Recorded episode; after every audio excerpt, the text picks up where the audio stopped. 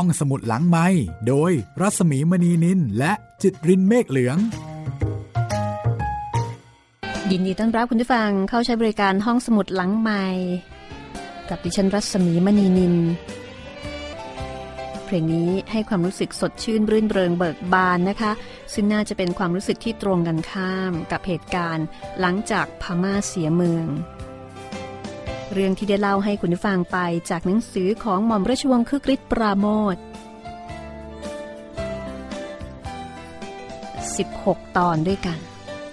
จบลงอย่างสมบูรณ์แล้วค่ะ แต่ว่าสำหรับวันนี้เนี่ย จะเป็นการเก็บตกข้อมูลจากแหล่งอื่น ๆ เพื่อเพิ่มอัตรสในการเรียนรู้ ให้หลากหลายมากยิ่งขึ้นค่ะ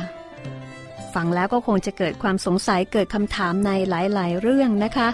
อย่างเช่นเรื่องของพระเจ้าสีปอ เรื่องของพระนางสุพยาลัตเมื่อวานนี้เล่าถึงการสัมภาษณ์ พระนางสุพยาลัตตอนที่พระนางมีพระชนมายุ 65พรรษา เมื่อเสด็จกลับมาประทับที่กรุงย่างกุ้ง แล้วก็มีสื่อมวลชนอาวุโสพม่าเนี่ยค่ะ เป็นคนสัมภาษณ์ ยังไม่จบนะคะ เดี๋ยววันนี้จะมาเล่าให้ฟังต่อว่า การสัมภาษณ์ครั้งนั้นเนี่ยนอกจากจะมีการพูดคุยถึงการสังหารหมู่ที่พระนางสุพยรัตน์ออกตัวว่าฉันไม่ได้ฆ่าแล้ว ยังมีการสัมภาษณ์ มีการสนทนาในแง่มุมใดอีกบ้าง รวมไปถึงหนังสือที่คุณผู้ฟังต้องการจะไปต่อยอด หาความรู้เกี่ยวกับเรื่องของพมา่า ประเทศที่กำลังมาแรงในตอนนี้นะคะ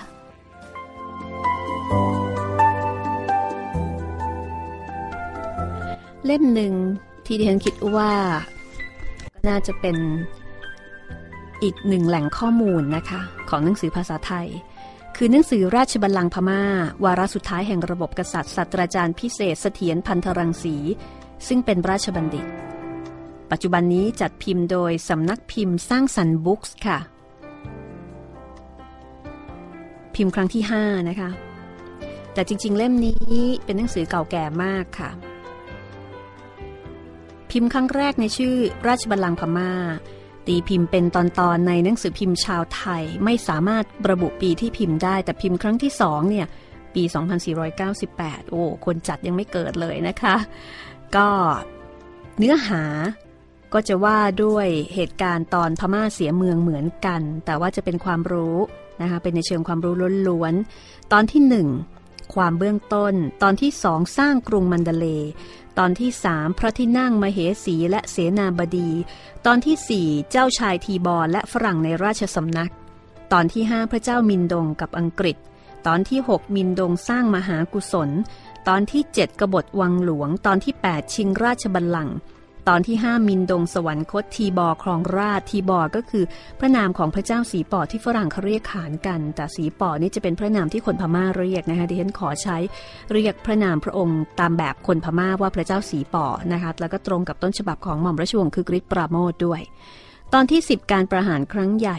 ตอนที่ 11 ออกหวยหาเงิน ตอนที่ 12 อุบายสุพยาลัตตอนที่ 13 ฝรั่งเศสเข้าเมืองเกิดกบฏ ตอนที่ 14 พม่าเตรียมรบอังกฤษ ตอนที่ 15 อังกฤษรบพมา่า ตอนที่ 16 พม่ายอมแพ้ แก่อังกฤษตอนที่ 17 เนรเทศนะคะออย่างตอนท้ายเนี่ยค่ะ ก็มีพูดถึงพระนางสุพยาลัตนะคะว่า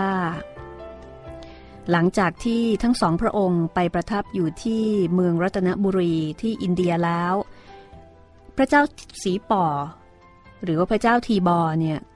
ก็ทรงปรับเปลี่ยนนะคะ ในเรื่องของการใช้สอยว่าปัจจุบันไม่ได้ร่ำรวยเหมือนเมื่อก่อน แต่พระนางสุพยลัตยังคงแสดงฐานะอย่างกษัตริย์ แล้วก็แสดงอำนาจต่างๆ อยู่เหมือนเดิม พระนางอเลนันดอร์ผู้เป็นพระมารดาของพระนางสุพยลัตซึ่งเคยเข้ากันได้ดีเป็นปีเป็นขรุยเนี่ยก็คอยตักเตือนลูกสาวแต่กลับไม่เป็นที่พอใจจนกระทั่งในที่สุด แม่ลูกก็ทะเลาะกันแตกคอกันแล้ว พระนางอเลนันดอร์เนี่ยก็ขอรัฐบาลอังกฤษกลับพมา่า กลับมาใช้ชีวิตที่เมืองเมาะลำเลิง เขตของมอญในพม่าใต้ค่ะ ใช้ชีวิตอย่างแม่ไม้ชรายึดเอาศาสนาเป็นที่พึ่ง ในยามหมดที่พึ่ง แล้วก็ที่วงคต อยู่ที่เมืองนั้น คือพูดง่าย ๆ ว่าตายอย่างสามัญชนคนหนึ่ง ทั้งๆทที่พระนางอเลนันดอร์ซึ่งเป็นพระมเหสีของพระเจ้ามินโดงนี่โอ้โหมีอำนาจมากนะคะ ทั้งอำนาจเบื้องหน้าอำนาจเบื้องหลัง แล้วก็เป็นคนที่อยู่เบื้องหลังการขึ้นครองราชของพระเจ้าสีป่อด้วย ในขณะที่พระนางสุพยรัตยังคงประทับอยู่กับพระสวามีในเมืองรัตนบุรีถึง 30 ปี ทีนี้พอพระเจ้าสีป่อสิ้นสวรรคตนะคะ รัฐบาลอังกฤษเนี่ยก็ส่งตัวพระนางสุพยรัตกลับมาที่ที่เมืองย่างกุ้ง ตอนที่อังกฤษย้ายพระนางสุพยรัตน์มาที่เมืองย่างกุ้งนั้น ก็ได้สร้างเรือนเล็กๆ แบบบังกะโลให้อยู่หลังหนึ่ง จะไปไหนมาไหนก็มีเจ้าหน้าที่คอยควบคุม ในหนังสือเล่มนี้บอกว่าพระนางสุพยรัตน์บ่นว่าอังกฤษบ่อยๆ ตามนิสัยที่เกลียดชังอังกฤษมาแต่เดิม ครั้นเวลานานไปก็ขอร้องจะเอาเงินค่าเลี้ยงชีพที่อังกฤษเคยให้เดือนละ 2,000 รูปี เพิ่ม เพิ่มขึ้นอีกนะคะ แต่อังกฤษเนี่ยไม่ยอม อังกฤษบอกว่า ฐานะอย่างพระนางในเวลานั้น เงินเพียงเดือนละ 2,000 รูปีก็น่าจะเพียงพอต่อการรักษาตัวอยู่ได้ อย่างคนธรรมดาที่ค่อนข้างจะมีเงิน แต่ถ้าพระนางจะยังขืนฟุ่มเฟือยตามนิสัยเดิมก็เป็นเรื่องที่ช่วยอะไรไม่ได้ศาสตราจารย์พิเศษเสถียรพันธรังสีบอกว่า เรื่องที่เล่าไว้ในพงศวดารพระนางสุพยรัตน์เห็นจะเป็นผู้หญิงพม่าที่มีใจเข้มแข็งอย่างประหลาด แสดงว่าความทารุณที่เคยมีอยู่ในพระนิสัยไม่เคยลดลงเลย ไม่ว่าจะเป็นกษัตริย์หรือตกเป็นเฉลย ระหว่างที่อยู่ในเมืองย่างกุ้งยังปรารบเสมอว่ายังจดจำเรื่องทุกเรื่องที่ผ่านมาเมื่อเป็นกษัตริย์ได้ดี แล้วก็ยังแสดงความปรารถนาจะขึ้นไปเยี่ยมกรุงมันดเล เพื่อที่จะไปดูสถานที่และเรื่องราวทารุณต่างๆ ที่พระนางทำไว้ในสมัยเป็นกษัตริย์ ใครจะได้ไปดูวัดที่พระสวามีเคยบวชเป็นสามมเณร ซึ่งพระนางเนี่ยเคยไปที่วัดนั้นกับพระมารดา คือพระนางอเลนันดอ แล้วก็ไปจีบสัมมเนนคือ เจ้าชายสีปอค่ะ ศึกออกมาบังคับให้รักแล้วก็แต่งงานกับพระนางจริง ๆ ก็ไม่เชิงนะคะก็คงจะรัก คือคือรักใคร่ชอบพอกัน แต่ว่าพระนางสุพยรัตน์เนี่ยพูดง่าย ๆ ว่าเป็นฝ่ายรุก เป็นฝ่ายเข้าหาพระเจ้าสีปอนะคะเพราะมองเห็นว่าหัวอ่อนหน้าที่จะควบคุมได้ง่าย เมื่อกลับมาประทับที่เมืองย่างกุ้งเนี่ยก็ต้องการที่จะไปไปดูสถานที่แห่งความหลังนะคะ ไปดูพระราชวังพระที่นั่ง ออกขุนนางที่เคยใช้เป็นสถานที่ออกคำสั่งประหารใครต่อใคร ใครที่จะได้เห็นหลุมฝังศพแล้วก็ที่ประหาร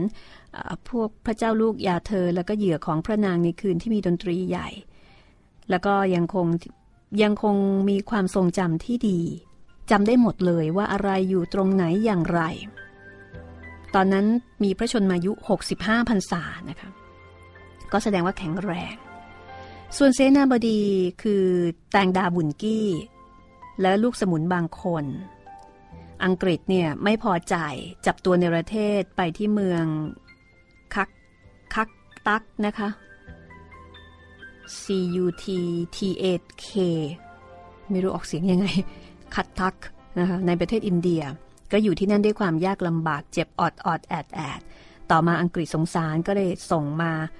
อยู่ที่บ้านเดิมในกรุงมันเดเล แตงดาบุนกี้ก็กลายเป็นพ่อค้านะคะทำมาค้าขาย แตงดาบุนกี้ที่เคยเป็นคนสนิทของพระเจ้าสีป่อนั้น เมื่อตอนที่มีอำนาจเนี่ยเป็นคนสำคัญในการหาประโยชน์ให้แก่ท้องพระคลังของหลวง ผูกขาดสินค้าเป็นในหน้าของรัฐบาล รีดเงินจากรัษฎรที่ทำการค้าทุกคน แล้วก็เป็นหัวหน้าหาเงินให้กับพระนางสุพยรัตน์ซื้อเพชรเครื่องแต่งตัว ด้วยการออกสลากกินแบ่ง แล้วก็เก็บภาษีทางอ้อมจากรัษฎรเป็นคนที่รู้ช่องทางการค้าขายดี จึงดำเนินการค้าขายได้กำไรพอเลี้ยงตัว แล้วก็ครอบครัวตลอดไปได้จนกระทั่งสิ้นชีวิตในกรุงมันเดเล หนังสือเล่มนี้ก็จะมีความรู้นะคะเกี่ยวกับการเมืองการปกครองของพม่าในยุคโบราณ ก็น่าสนใจอีกแนวหนึ่งนะคะ ก็เหมือนอ่านพม่าเสียเมืองนี่แหละ แต่ว่าเป็นผลงานการเขียนในแนววิชาการ แต่ก็อ่านง่ายนะคะ แล้วก็มีรายละเอียดเยอะทีเดียว ขณะเดียวกันค่ะดิฉันมีโอกาสไปเปิดดูในเว็บไซต์นะคะใน พันทิปที่มีคนเข้ามาแลกเปลี่ยนความคิดเห็นเกี่ยวกับเรื่องนี้เนี่ยก็พบข้อมูลที่น่าสนใจนะคะ อย่างเช่น ประเด็นที่ว่า พระนางสุพยลัตน์เนี่ยโหดร้ายจริงหรือเปล่า ที่บอกว่าเคยมีผู้สื่อข่าวอาวุโสไปสัมภาษณ์ แล้วพระนางก็บอกว่าจริงเหรอที่เขาเชื่อว่าฉันเนี่ยเป็นคนฆ่าพวกเจ้าฟ้าชายทั้งหลาย แล้วพระนางก็บอกว่าไม่จริงตอนนั้นฉันยังเด็กอยู่ หลังจากนั้นก็ได้มีการ ให้สัมภาษณ์ในประเด็นอื่น ๆนะคะ อย่างเช่นมองกาเลก็ถามว่า ตอนที่อยู่รัตนคีรี ทรงมีโอกาสได้อ่านหนังสือพิมพ์จากพม่าบ้างไหม พระองค์ก็ตอบว่า ฉันอ่านหงสาวดีกับแสงใหม่แห่งพม่าอยู่เสมอ New Light of Myanmar นะคะ ซึ่งปัจจุบันก็ยังคงอยู่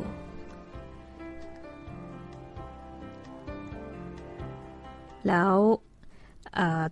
หมองกาเลเนี่ย ก็ถามถึง ถามถึงเรื่องที่พระองค์เนี่ยประทับอยู่ณพระตำหนักใหม่ ที่รัตนคีรี ว่าพระตำหนักใหม่แห่งนั้นนี่เป็นยังไงบ้าง พระนางสุพยรัตน์ก็เล่าว่า เนื้อที่ของตำหนักก็ประมาณ 68 ไร่ รวมทั้งสวนแล้วก็สระน้ำใช้เงินประมาณ 2 0 0แสนรูปี วัสดุเครื่องใช้ในตัวตำหนักก็อย่างดีเลิศมีรถยนต์สองคัน แล้วก็มีรถม้าอีกสามคัน คือหมองกาเลเนี่ยก็ทูลถามเพื่อที่จะได้ได้รู้ว่าระหว่างที่ประทับอยู่ในเมืองรัตนคีรีเนี่ยนะคะ เป็นอย่างไร สมพระเกียรติยศไหมทรงพระเกษมสำราญดีไหมคือตอนแรกเนี่ยอังกฤษให้ให้อยู่บ้านหลังเล็ก ๆ แต่ตอนหลังเนี่ยก็สร้างสร้างคล้าย ๆ กับสร้างวังให้ สุดท้ายหม่องกาเลก็ถามว่า ประทับในเมืองมัตรัตนานเท่าไหร่ หลังจากที่เสด็จจากพมา่า พระนางสุพยรัตก็บอกว่าหกเดือน หลังจากนั้นเราก็ถูกส่งไปรัตนคีรี อยู่ที่นั่นไม่มีความสบายเลยตลอด 23 ปีหลังจากออกจากพมา่า หลังจากตำหนักใหม่สร้างเสร็จเราก็มีสิทธิเสรีภาพมากขึ้นมองกาเลนี่เฝ้าพระนางสุพยรัตอยู่ร่วมชั่วโมงนะคะ ก็ ผินพระพักไปที่เทียกทินยีพระราชบุตรเขยแล้วก็ตรัสถามว่า เธอเอาน้ำชามาเลี้ยงคุณนี่หรือยัง หลังจากนั้นพระองค์ก็เสด็จขึ้นไปยังห้องส่วนพระองค์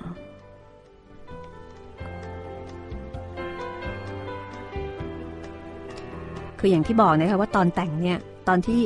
ขึ้นเป็นพระราชินีพระมเหสีมีพระชนมายุประมาณ 20พรรษา ก็ไม่รู้เหมือนกันว่า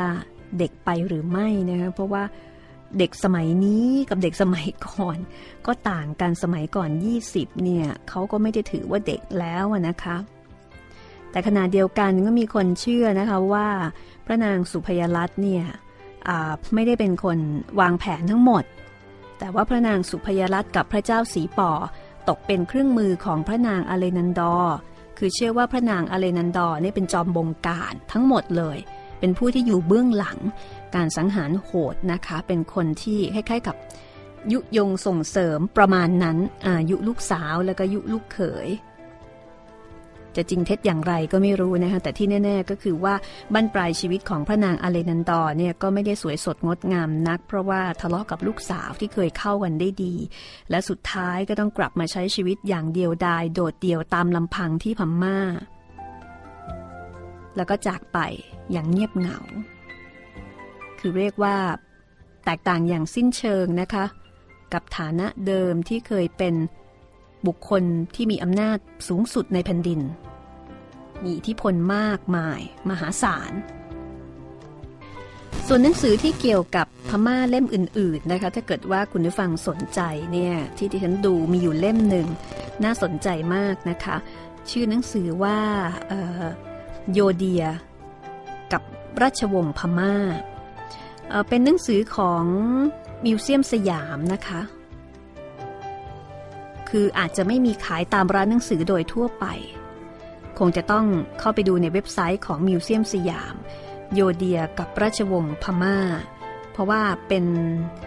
เป็นหนังสือที่เขียนโดยคนพม่านะคะ ราะฉะนั้นเนี่ยก็น่าจะให้มุมมองแล้วก็แง่มุมที่แตกต่างไปจากหนังสืออื่น ๆ ที่เราได้อ่าน ซึ่งส่วนใหญ่จะเป็นหนังสือที่แปลมาจากเอกสารของทางอังกฤษนะคะ แล้วก็มีหนังสือที่คนพม่าบันทึกเอาไว้ เป็นพงศวดานโคนบ่องเช็คมหาราชวงหลวงเขียนโดยเจ้าชายมองติน อันนี้ก็เป็นอีกเล่มหนึ่งแต่ว่าไม่แน่ใจมีแปลเป็นภาษาไทยหรือเปล่านะคะ ก็ก็จะเป็นพม่าเสียเมืองอในแง่มุม ของคนพม่าเอง มีเกร็ดเล็กเกร็ดน้อยนะคะ มีอยู่ครั้งหนึ่ง ฝรั่งกฤษเนี่ยเคยพูดกับพระนางสุพยรัตน์บอกว่าพระนางนี่เป็นฆาตกร พระนางก็ถามกลับทันทีว่าถ้าเราเป็นฆาตกรแล้วควีนวิกตอเรียของพวกเจ้าล่ะ เป็นอะไร โอ้ก็อึ้งอึ้งกันไปเหมือนกันนะคะ ฝรั่งก็ตอบ เรียกว่าก็อึ้งกันไปเลย ตอบกลับไม่ถูกแล้วค่ะ เพราะว่าจะว่าไปเนี่ยก็ไม่ได้มีใครดีกว่าใคร เพียงแต่ว่าวิธีการต่างกันเท่านั้นและที่สำคัญก็คือ ฝ่ายหนึ่งเป็นคนชนะแล้วก็ฝ่ายหนึ่งเป็นคนแพ้เนี่ยค่ะหนังสือ โยเดียกับราชวงศ์พมา่า เรื่องจริงที่ไม่มีใครรู้นะคะ เขียนโดยมิกกี้ฮาร์ทมิกกี้ฮาร์ทนี่เป็นนักวิชาการชาวพม่านะคะ มิกกี้ฮาร์ทนี่ก็เข้าใจว่าน่าจะเป็นมิกกี้นี่น่าจะเป็นไม่ใช่ชื่อจริงนะคะ อันนี้ถ้าเกิดว่าคุณผู้ฟังที่สนใจ ก็สามารถที่จะไปหาอ่านได้ ลองค้นดูค่ะ โยเดียกับราชวงศ์พม่า เล่มนี้ดิฉันก็กำลังตามหาอยู่เหมือนกันกะว่าวันไหนมีโอกาสไปที่มิวเซียมสยามก็จะไปซื้อมาอ่านเหมือนกันนะคะ แล้วก็จะมีหนังสืออวันก่อนเห็นมีหนังสือภาษาอังกฤษอีกเล่มหนึ่งนะคะที่ ขียนขึ้นโดยลูกหลานของพระนางสุพยรัตน์ก็เป็นมุมมองของคนพมา่า คือเวลาที่ศึกษาประวัติศาสตร์ การอ่านจากแหล่งข้อมูลต่างๆเนี่ยจะน่าสนใจเพราะว่าจะได้เห็นมุมมองที่กว้างขวาง แล้วก็หลากหลายขึ้นดีกว่าที่เราจะอ่านจากมุมมองด้านใดด้านเดียวนะคะ อันนี้ก็จะทำให้เราได้ข้อมูลที่แตกต่าง แล้วก็มาพิจารณาเองว่าตกลงแล้วเนี่ยจะเชื่อใครอย่างไร ซึ่งจะว่าไปก็ไม่ไม่มีใครรู้จริงๆหรอกค่ะว่าเหตุการณ์เนี่ยมันยังไงกันแน่นะคะ แต่อย่างน้อยๆก็ทำให้เราเป็นคนมีเหตุมีผลเนาะแล้วก็ที่สำคัญไม่ฟังความข้างเดียว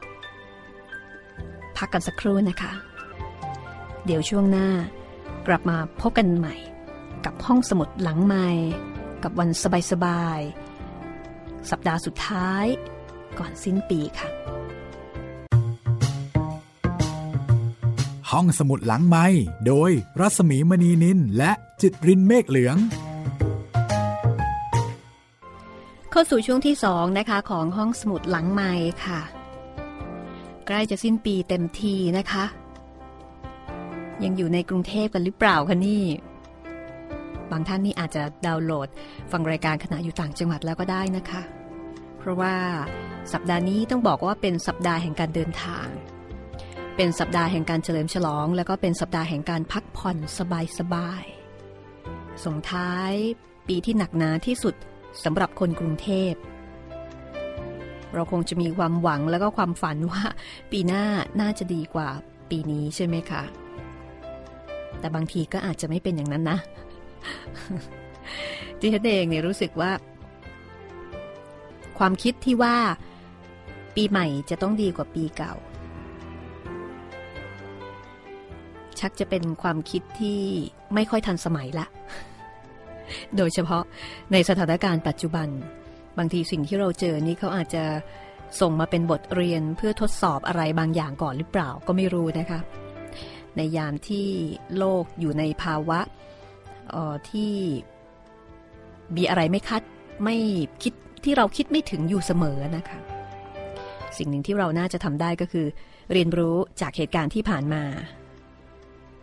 แล้วก็พร้อมรับกับทุกสถานการณ์ และที่สำคัญก็คือ พร้อมที่จะมีความสุขแบบง่าย ๆ ได้ทุกสถานการณ์ แล้วก็มองเห็นแง่ดีของมันเสมอ อันนี้น่าจะเป็นสิ่งที่ดีที่สุดนะคะสำหรับชีวิตของเราในปีใหม่ ดิฉันคิดอย่างนี้นะ ไม่ทราบว่าคุณผู้ฟังคิดยังไง คือจริง ๆ แล้วเนี่ย เป็นคนมองโลกในแง่ดี แล้วก็มักจะมีความหวังถึงอนาคตอยู่เสมอว่ามันจะต้องดีกว่า แต่หลังๆนี่ไม่ค่อยคิดละ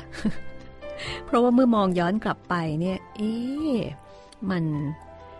มันอะไรยังไงก็ไม่รู้นะคะเพราะฉะนั้นอะไรจะเกิดขึ้นก็ได้ไม่เป็นไร แต่เราพร้อมที่จะอยู่แล้วก็ที่จะมองหามองเห็นแง่ดี แล้วก็พร้อมที่จะมีความสุขแบบง่าย ๆ ถ้าจะให้อวยพรปีใหม่ก็คงจะอวยพรอย่างนี้มั้งคะคุณผู้ฟังค่ะอวยพรให้คุณมีความสุขได้แบบง่าย ๆ ในทุกสถานการณ์ ไม่ว่าอะไรจะเกิดขึ้นก็ตาม เพราะว่ามาถึงตอนนี้ คงจะหมดสมัยของการคาดหวังสิ่งดีๆ แล้วล่ะค่ะ และสิ่งดีๆที่ว่านั้นก็คงจะเป็นการมองเห็นของใจเราเองมากกว่า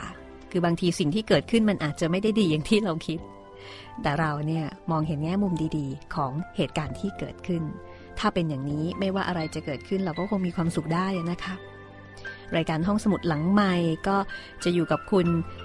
ตรงนี้แหละค่ะ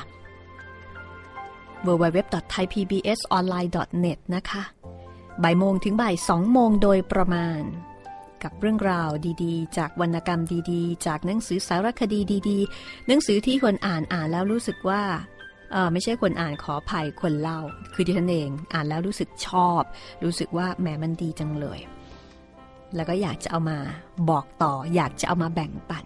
ก็จะนำมาเล่าให้ฟังนะคะ บางทีก็เล่าให้ฟังหมดทั้งเล่ม อ่านให้ฟังหมดทั้งเล่ม แต่บางทีก็อาจจะนำมาฉายเป็นแค่หนังวงเล็บสื่อตัวอย่าง ส่วนที่เหลือก็ให้คุณไปอ่านเองนะคะ เพราะว่าบางทีอัธรสจากการฟัง ก็แตกต่างจากอัธรสจากการอ่านเอง แนะนำกันเข้ามาได้นะคะ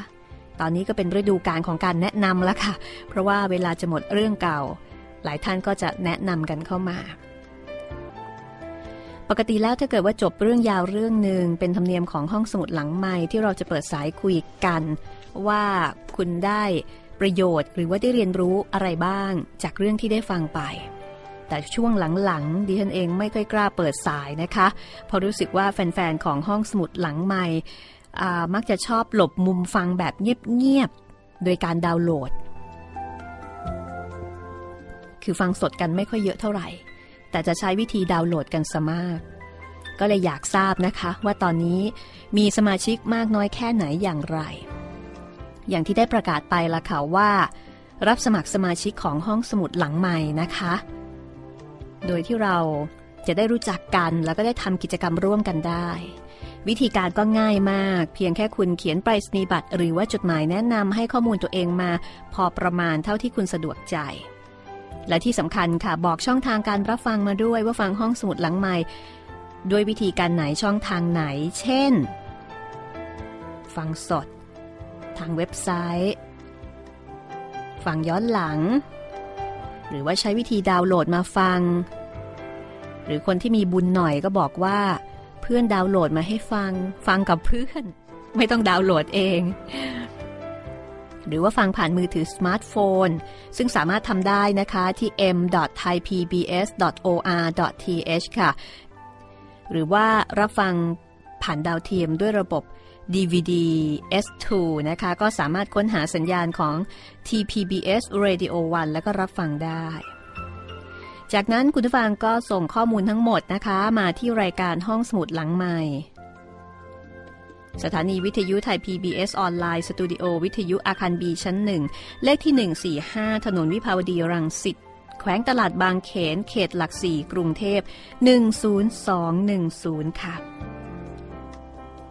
ถ้ามีสมาชิกพอประมาณจำนวนหนึ่งนะคะ เราก็อาจจะมีกิจกรรมอะไรดีๆ สนุกๆ ร่วมกัน แต่ที่แน่ ๆ ก็คือดิฉันเองเนี่ยจะมีหนังสือที่ทางสำนักพิมพ์เขาส่งมาให้เป็นระยะระยะ ก็จะเอามาแบ่งปันกันในหมู่สมาในมวลหมู่สมาชิกนี่แหละค่ะ เพราะฉะนั้นก็ส่งเข้ามาได้เลยนะคะกำลังรอรับอยู่ค่ะ คิดว่าปีใหม่นี้เราก็จะได้รู้จักกันนะคะ ได้ตั้งเป็นห้องสมุดอย่างเป็นเรื่องเป็นราวนะคะ และอยากให้มีกิจกรรมอะไร เสนอกันเข้ามาได้นะคะช่วงใกล้ปีใหม่ มีหนังสือออกมาใหม่เยอะนะคะ อย่างล่าสุดเนี่ยเมื่อวานนี้กลับไปบ้านก็เจอหนังสือนี่สามเล่มเลยค่ะ ของสำนักพิมพ์ธรรมสถาพร ชื่อว่า ความสุขทุกแง่มุม คือพอถึงปีใหม่ก็จะมีหนังสือธรรมะแบบอ่านง่าย ๆ ออกมาหลายสำนักพิมพ์นะคะ ของธรรมะสถาพรที่ส่งมาให้ เป็นหนังสือธรรมะที่คัดมาจากข้อเขียนของท่านเจ้าคุณพระพรหมคุณาพรปออประยุตโตค่ะ ความสุขทุกแง่มุม ถ้าทุกมาก็เอาปัญญาออกไปรับหน้ามัน จงเจอกับทุกด้วยปัญญา อย่าเอาจิตใจไปยุ่งกับมันโอ้โหโปรดฟังซ้ำ ถ้าทุกมา ก็เอาปัญญาออกไปรับหน้ามัน จงเจอกับทุกข์ด้วยปัญญา อย่าเอาจิตใจไปยุ่งกับมัน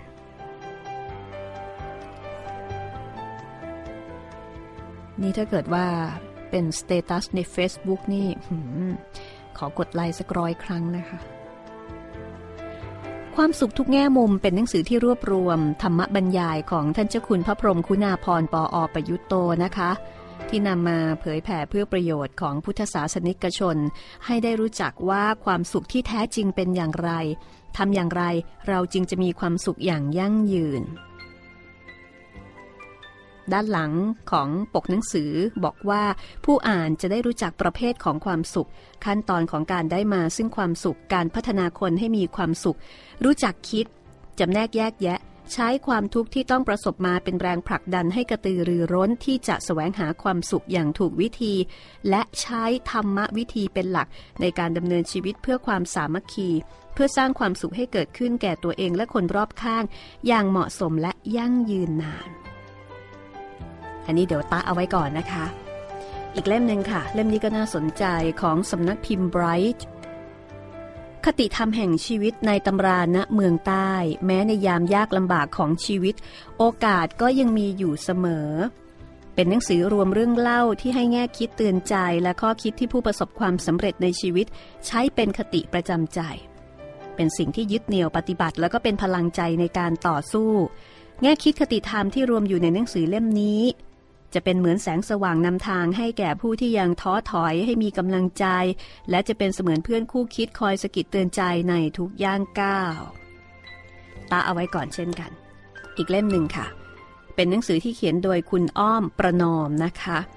คือไม่ได้เขียนค่ะเป็นการรวบรวมนะคะ เลิศล้ำคำพ่อก่อสุขและสำเร็จ ประมวลสคสพระราชทานคำสอนของพ่อพระบรมราโชวาทและพระราชดำรัสเกี่ยวกับการดำเนินชีวิตที่ดี เล่มนี้นี่เป็นของขวัญที่ดีมาก ๆ เลยทีเดียวนะคะ ด้านหลังเขียนว่าเป็นที่ยอมรับและยกย่องว่าพระบาทสมเด็จพระเจ้าอยู่หัวทรงเป็นนักสื่อสารที่เลิศล้ำ ทรงใช้คำที่คมชัด ทรงสอนแนวปฏิบัติอย่างท่องแท้ เป็นหลักการดำเนินชีวิตที่ดี การดำเนินตามรอยพระยุคลบาท โดยการน้อมนำพระราชดำรัสพระบรมราโชวาทในวาระโอกาสต่างๆ และจากสคสพระราชทานปี 2530 ถึง 2534 ที่ประมวลไว้ในหนังสือเลิศล้ำคำพ่อก่อสุขและสำเร็จจึงนับเป็นสิริมงคลยิ่งแก่ชีวิตจริงๆ ในช่วงปีใหม่เนี่ยดิฉันเองก็จะพยายามเอาหนังสือที่ให้แง่คิดกำลังใจ สร้างความเข้มแข็ง แล้วก็ทำให้เรามองเห็นแง่มุมดีๆ ของ ของสถานการณ์ที่เกิดขึ้นมานำเสนออยู่เป็นประจำนะคะเพราะรู้สึกว่าในช่วงปีใหม่เนี่ยหลายท่านก็ไม่ค่อยได้อยู่ในกรุงเทพ ไม่อยากจะเล่าเรื่องยาวๆนะคะอยากจะเคลียร์ให้จบเป็นปีๆไป แล้วพอปีใหม่เนี่ยเราก็มาเริ่มเรื่องใหม่กัน ตอนนี้ยังตัดสินใจไม่ได้ บอกไว้ก่อนเลย เหมือนกรรมการคัดเลือกนางงามยังไงก็ไม่รู้นะคะ คิดเยอะคิดนานค่ะ เลขที่ออกจะเป็นเลขอะไร รอฟังปีใหม่เลยก็แล้วกันนะคะ แต่ว่าในช่วงส่งท้ายปีเก่าต้อนรับปีใหม่เนี่ยค่ะดิฉันเองก็จะพยายามนำหนังสือที่ให้ความรู้สึกดีๆ ฟังแล้วสบายใจ แล้วก็ให้เราเห็นแง่มุมงามๆนะคะ เป็นกำลังใจในการดำเนินชีวิต ในการก้าวเข้าไปสู่ปีใหม่ แต่จะว่าไปปีใหม่มันก็แค่เรื่องสมมุตินะคะ มันก็เหมือนกับพรุ่งนี้ วันนี้กับพรุ่งนี้ก็ไม่ได้ต่างอะไรกันมากมาย แต่ต่างกันที่เราสมมุติมัน แล้วก็ต่างกันที่ว่าก็เป็นเเป็นโอกาส ที่เราจะใช้เริ่มต้นอะไรใหม่ ๆ มีบ้างไหมคะ ปีใหม่ ที่เราตั้งจิตตั้งใจเอาไว้ว่าเราจะเริ่มต้นทำอะไรใหม่ ๆ ดี ๆ ให้กับตัวเราเองให้กับครอบครัว หรือว่าตั้งอกตั้งใจในการที่จะลดละเลิก อะไรบางอย่างที่ไม่ดีสำหรับตัวเองและครอบครัว ดิฉันคิดว่าหลายท่านคงจะใช้วาระโอกาสปีใหม่ในการทบทวนตัวเองนะคะ เหมือนกับทำบัญชีชีวิต เพียงแต่ว่าบัญชีของเรามันไม่ได้เป็นตัวเลข แต่ว่ามันเป็นความสุขความทุกข์ถ้าใครทำบัญชีชีวิต แล้วก็เห็นอะไรนะเครดิตเดบิตอะไรงั้นใช่ไหมคะรายรับรายจ่ายอะมันเรียกไม่ค่อยถูก แล้วก็รู้แล้วว่าปีนี้จะลดอะไรจะเพิ่มอะไร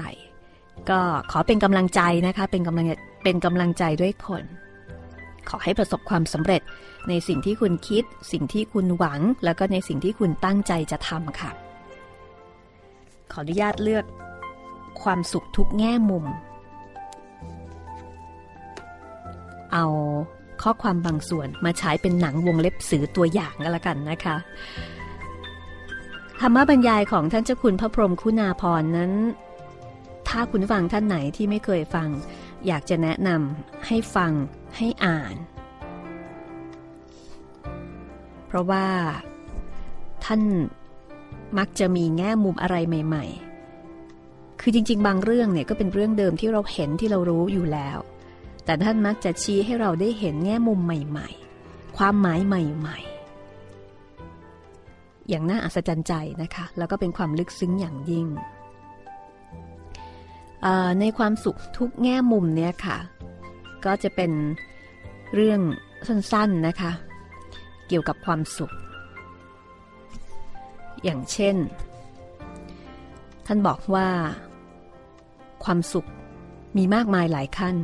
และความสุขนั้นพัฒนาได้ ทุกมีอยู่ต้องรู้เท่าทัน สุขคือจุดหมายต้องไปให้ถึงได้ทุกวัน และท่านก็อธิบายถึงความสุข คำที่เรารู้รู้กันอยู่แล้วนะคะ แต่ไม่รู้ว่าจะตรงกับเราหรือเปล่า ความสุขคืออะไร ถ้าเข้าใจก็พัฒนาความสุขได้ทันที บทนี้ดีค่ะ จัดการความสุขให้ดีก็จะมีความสุขได้จริงดีในที่นี้ก็คือว่าอ่าน อ่านแล้วอาจจะตรงใจเข้าใจง่ายนะคะ ท่านบอกว่า ความต้องการหรือความปรารถนาเนี่ยเป็นเรื่องใหญ่มาก และท่านก็ยกพุทธพจน์มาตั้งเป็นหลักนะคะ พุทธพจน์ของพระพุทธองค์ที่เคยตรัสว่า ฉันทมูลกา สัพเพธรรมา แปลว่าธรรมะทั้งปวงมีฉันทะเป็นมูล หมายความว่าเรื่องของมนุษย์ทุกสิ่งทุกอย่างมีความต้องการเป็นเป็นมูลหรือเป็นที่เริ่มต้นนะคะ มีความอยากเป็นต้นทาง เพราะฉะนั้นถ้า ถ้าเราอยากมีความสุขท่านก็บอกว่าเราจะต้องทำความเข้าใจเรื่องความอยากความปรารถนาความต้องการเนี้ยให้ชัดเจน 2. ในเมื่อความสุขเป็นการได้สนองความต้องการ หรือได้สนองความปรารถนา ก็เป็นการบ่งชี้ว่าการที่จะพัฒนาความสุขได้นั้น ก็ต้องพัฒนาความอยาก พัฒนาความปรารถนาหรือพัฒนาความต้องการด้วย มิฉะนั้นการพัฒนาความสุขก็จะไม่สำเร็จ เป็นอันว่าความต้องการนี้เป็นสิ่งที่เราจะต้องพัฒนา ทีนี้ท่านก็บอกว่า ถ้าเราต้องการพัฒนาความต้องการอย่าเพิ่งงงนะคะ ก็ต้องมาทำความเข้าใจเรื่องความต้องการหรือความอยากกันต่อ ขอให้ถือหลักความต้องการนี้ว่าเป็นเรื่องใหญ่ ไม่ควรไปหลบไปเลี่ยงที่จะศึกษามัน ความคุมเครือพร่ามัวในหลักความอยากความต้องการนี้ทำให้มองอะไรไม่ชัด พัฒนาไม่เดินหน้า แก้ปัญหาไม่สำเร็จ การศึกษาจริยธรรมและอะไรต่ออะไร ถ้าจับจุดนี้ไม่ได้ ก็เป็นอันว่าไม่ถึงตัวมัน ไปไม่ถึงไหนถ้อยคำที่ใช้สำหรับความอยากหรือความต้องการนี้มีความซับซ้อนนิดหน่อย จึงต้องขอเวลาทำความเข้าใจเล็กน้อย และท่านก็ยกพุทธพจน์ มาแจกแจงอีกทีหนึ่งว่า ฉันทมูลกาสัพเพธรรมาธรรมะทั้งปวงมีฉันทะเป็นมูล หรือเป็นรากเป็นฐานเป็นต้นตอนนี้หมายความว่าอย่างไรนะคะ เรามักจะสับสนกันอยู่บ่อยๆเนาะระหว่างความอยากกับกิเลสตัณหา อย่างคำว่าฉันทะเนี่ยค่ะ กับความอยากว่าต่างกันยังไง อยากอยากต่างกันยังไงนะคะ ท่านอธิบายว่าคำสำคัญคือฉันทะ แปลว่าความต้องการ หรือความอยากจะแปลว่าความปรารถนาที่เป็นคำบาลีว่าปัตตนาก็ได้ ทีนี้ที่ว่าซับซ้อนหน่อยก็คือ เริ่มแรกฉันทะความต้องการหรือความอยากนี้ในขั้นพื้นฐานเป็นคำกลางๆ ใช้ในทางดีก็ได้ ในทางร้ายก็ได้ เป็นกุศลก็ได้เป็นอกุศลก็ได้ มีทั้งกามฉัน เนคขมฉัน บริโภคฉัน ธรรมฉัน อย่าเพิ่งแยงคำบาลีนะคะ ลองฟังต่อค่ะ ท่านบอกว่าในขั้นนี้ท่านก็แยกฉันทะคือความต้องการนี้ว่ามีสองอย่างคือ 1. ตันหาฉันทะแปลว่าฉันทะคือตันหา หรือฉันทะที่เป็นตันหา ฉันทะคือความอยากได้อยากเอาอยากเป็น อยากมีอยากมาลาย 2. กัตุกรรมยตาฉันทะ แปลว่าฉันทะคือกัตุตัมกรรมยตา หรือฉันทะที่เป็นกัตุตัมกรรมยตา ฉันทะคือความอยากทำใฝ่จะทำใฝ่สร้างสรรค์ อย่างแรก คือตัณหาฉันทะเนี่ยเป็นฝ่ายร้าย เป็นอกุศลฉันทะ อย่างหลังเป็นฝ่ายดี เป็นกุศลฉันทะ ก็ดูง่ายแล้วก็ชัดเจนดีนะคะ พูดง่าย ๆว่า ตัณหาฉันทะเนี่ยคือไม่ได้อยากทำอะแต่อยากเอาอะอยากได้อยากเอาอยากเป็นอยากมีนะคะ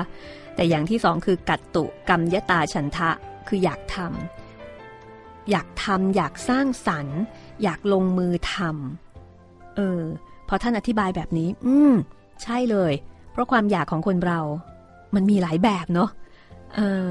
อยากได้อยากมีอยากเอาอยากเป็นกับอยากทำเนี่ยเออมันคนละพวกกันจริง ๆ เวลาที่เรามีความปรารถนามีความอยากสองอย่างนี้ในใจเนี่ย ถ้าลองสังเกตดีๆ ความรู้สึกมันก็ต่างกันนะอันนี้คือการที่ท่านอธิบาย เรื่องของความอยาก ชัดเจนดีนะคะ ถึงตอนนี้ก็เท่ากับสรุปได้ว่า ความอยากหรือความต้องการนั้นมีสองอย่าง คือหนึ่งตัณหากับสองฉันทะ ตัณหาคือความอยากความต้องการที่เป็นอกุศล อยากได้อยากเอาอยากมีอยากเป็นอยากทำลาย กับสองฉันทะคือความอยากความต้องการที่เป็นกุศลค่ะ ต่อไปถ้าเกิดใครบอกว่า อยากทำอยากอ่านหนังสือ อยากได้ดี อยาก ทำอะไรดีๆ อันนี้มันก็เป็นกิเลสตัณหาเหมือนกันนะ เพราะมันก็เป็นความอยากเหมือนกันอยากปฏิบัติทำอะไรพวกนี้ นี่เราก็สามารถชี้แจงได้แล้วนะคะ มีคำตอบแล้วว่าอ๋อความอยากมันมีความอยากที่เป็นกุศลกับอกุศล ตัณหาคือความอยากที่เป็นอกุศล แต่ฉันทะเนี่ยคือความอยากความต้องการที่เป็นกุศล ก็คือการอยากทำให้มันดีใฝ่ฝึกใฝ่ศึกษาใฝ่ปฏิบัติใฝ่จัดทำ ใฝ่สร้างสรรค์ค่ะ นอกจากนี้นะคะ ในคำพีภาษาบาลีชั้นอัตถกถา คือในชั้นที่เป็นการอธิบายเพิ่มเติมเนี่ยค่ะเมื่อท่านจะแยกสองอย่างนี้ ท่านก็หาคำกลางมาตั้งก่อน ได้พบว่าท่านใช้คำปัตนา คือความปรารถนามาวางเป็นคำกลาง แล้วท่านก็แยกให้ดูบอกว่า ปัตนาปัตนาคือภาษาบาลีนะคะก็คือปรารถนานั่นเอง ปรารถนาเป็นสันสกฤต มีสองอย่าง คือหนึ่งตันหาปัตนาคือความปรารถนาที่เป็นตันหา คือปรารถนาเอาต้องการเสพสองฉันทะปัตนา คือความปรารถนาที่เป็นฉันทะปรารถนาดีต้องการทำให้ดีท่านเจ้าคุณพระพรมคุณาพรตั้งข้อสังเกตว่าคนไทยทั่วไป โดยเฉพาะ คนพุทธไทยพอพูดถึงความอยากแล้วก็ไม่ได้ มักจะบอกว่าไม่ดีไม่ถูกใช้ไม่ได้ แล้วก็ชอบชอบบอกกันสอนกันไม่ให้อยาก ซึ่งท่านเจ้าคุณบอกว่าอันนี้คืออันตราย ดีไม่ดีก็กลายเป็นทำร้ายไปเลย ทั้งตัดอรอนการพัฒนาคน แล้วก็ขัดขวางการพัฒนาสังคมประเทศชาติ คือตีไปว่า ความอยากไม่ดี เพราะไม่เข้าใจเรื่องของความอยากความต้องการ ทีนี้อีกพวกหนึ่งก็ตรงข้ามไปเลย บอกว่าให้อยากได้อยากเอา อยากมั่ง อยากมี บางทีถึงกับสอนให้โลภให้อยากเด่นอยากดัง อยากเป็นใหญ่เป็นโต บอกว่าต้องอย่างนี้ ประเทศชาติสังคมจริงจะพัฒนา แต่ไม่ได้พัฒนาจริงหรอก มีแต่พัฒนาไปสู่ความพินาศอย่างน้อยก็ทำให้เกิดการพัฒนาที่ไม่ยั่งยืน ทั้งการเมืองและเศรษฐกิจพาคนพาโลกออกไปจากสันติภาพ พวกแรกไม่เอาเลย วกที่สองเอาอย่างเดียวท่านเจ้าคุณบอกว่าทั้งสองพวกนี้คือพวกสุดโตง่งสุดขั้วไปคนละด้าน แต่ก็เหมือนกันตรงที่ว่าไม่รู้ คือไม่รู้จักความอยากไม่รู้ไม่เข้าใจธรรมชาติของความต้องการ แล้วก็จัดการกับความอยากนั้นไม่ถูกต้อง ท่านบอกว่าความอยากนั้นต้องรู้จักแล้วก็แยกให้ได้ อย่างที่นำมาให้ดู เมื่อแยกได้แล้วอะไรต่ออะไรก็จะชัดขึ้น ชัดไหมคะคุณผู้ฟัง ดิฉันถึงได้บอกว่าเวลาอ่านหนังสือของท่านเจ้าคุณพระพรหมคุณาพรทีไรเนี่ยจะได้เห็นได้เห็นแง่มุมแล้วก็ได้เข้าใจอะไรใหม่ ๆ ทุกทีทุกทีจริง ๆนะคะ แม้กับเรื่องที่เราคิดว่าเรื่องนี้ไม่น่าจะมีอะไรเลย เรื่องนี้เราเข้าใจแล้ว แต่พออ่านข้อเขียนของท่านธรรมบรรยายของท่าน ก็จะเห็นอะไรที่ลึกซึ้งยิ่งกว่าเดิมที่เราเคยคิดว่าเรารู้แล้วนะ ทุกครั้งเลยนะคะ พูดง่ายๆว่าอ่านงานของท่านแล้วเนี่ยจะฉลาดขึ้นนั่นเองค่ะ ฉลาดขึ้นนะคะ อย่างน้อยๆเนี่ยก็ได้เข้าใจอะไรลึกซึ้งขึ้น และสิ่งที่ท่านอธิบายมันก็คือความสุขความทุกข์ในชีวิต เรื่องของจิตใจเรื่องของธรรมะนั่นเองวันนั้นในช่วงปีใหม่ถ้าเกิดว่า อยากจะใช้เวลาว่างให้เป็นประโยชน์นะคะที่ฉันว่าหาหนังสือธรรมะดีๆ อ่านแล้วก็ทบทวนชีวิตที่ผ่านมา อ่านแล้วก็ทบทวนความสุขความทุกข์ที่ผ่านมา ก็น่าจะเป็นช่วงเวลาการตั้งหลักตั้งสติก่อนสตาร์ทชีวิตใหม่ที่ได้ประโยชน์ไม่น้อยทีเดียวนะคะ ความสุขทุกแง่มุมของท่านเจ้าคุณพระพรหมคุณาพรปออประยุตโตค่ะ ของธรรมสถาพรนะคะ ก็เป็นอีกเล่มหนึ่งที่น่าสนใจ อีกเล่มหนึ่งนะคะ คือคติธรรมแห่งชีวิตของนายตำราณเมืองใต้ ได้ยินชื่อบ่อยนะคะ สมัยเด็กๆ เราเคยเรียนหนังสือที่เขียนโดยในตำราณเมืองใต้ เรื่องนี้ก็มีมีอะไรที่น่าอ่าน เพราะว่าจะเป็นการรวบรวมข้อเขียนสั้นๆนะคะ ที่เล่าถึงบุคคลบุคคลที่ประสบความสำเร็จ อย่างเช่นเอลซ่าแม็กซ์เวลล์นะคะ คนนี้ก็เป็นบุคคลที่มีชื่อเสียงคนหนึ่งดิฉันเองก็ไม่รู้จักเหมือนกันนะ หรือว่าไมเคิลดันคนนี้เป็นคนแคระที่ประสบความสำเร็จ มีหลายคนที่ไม่ค่อยรู้จัก แต่ว่าคงเป็นคนดังและเป็นคนที่ประสบความสำเร็จนะคะ ทั้งคนไทยแล้วก็ชาวต่างชาติแล้วในตำรานะเมืองใต้เนี่ยก็จะหยิบเอาแง่มุม บางแง่มุมของคนคนนั้นมาเล่าให้ฟังว่าเขาคิดยังไงเขามองยังไงกับชีวิตน่าสนใจค่ะ ก็น่าจะตรงกับจริตของคนในยุคนี้ที่เราชอบอ่านอะไรสั้นๆ ง่าย ๆด้วยนะคะ และเดี๋ยวพรุ่งนี้จะนำมาเล่าให้ฟัง แต่วันนี้หมดเวลาของห้องสมุดหลังใหม่แล้ว หวังว่าคุณคงจะมีความสุข แล้วก็เก็บเกี่ยวสาระไปได้บ้างตามสมควรแก่อัตภาพอัธยาศัยนะคะ แล้วพบกันใหม่ตอนหน้า สวัสดีค่ะ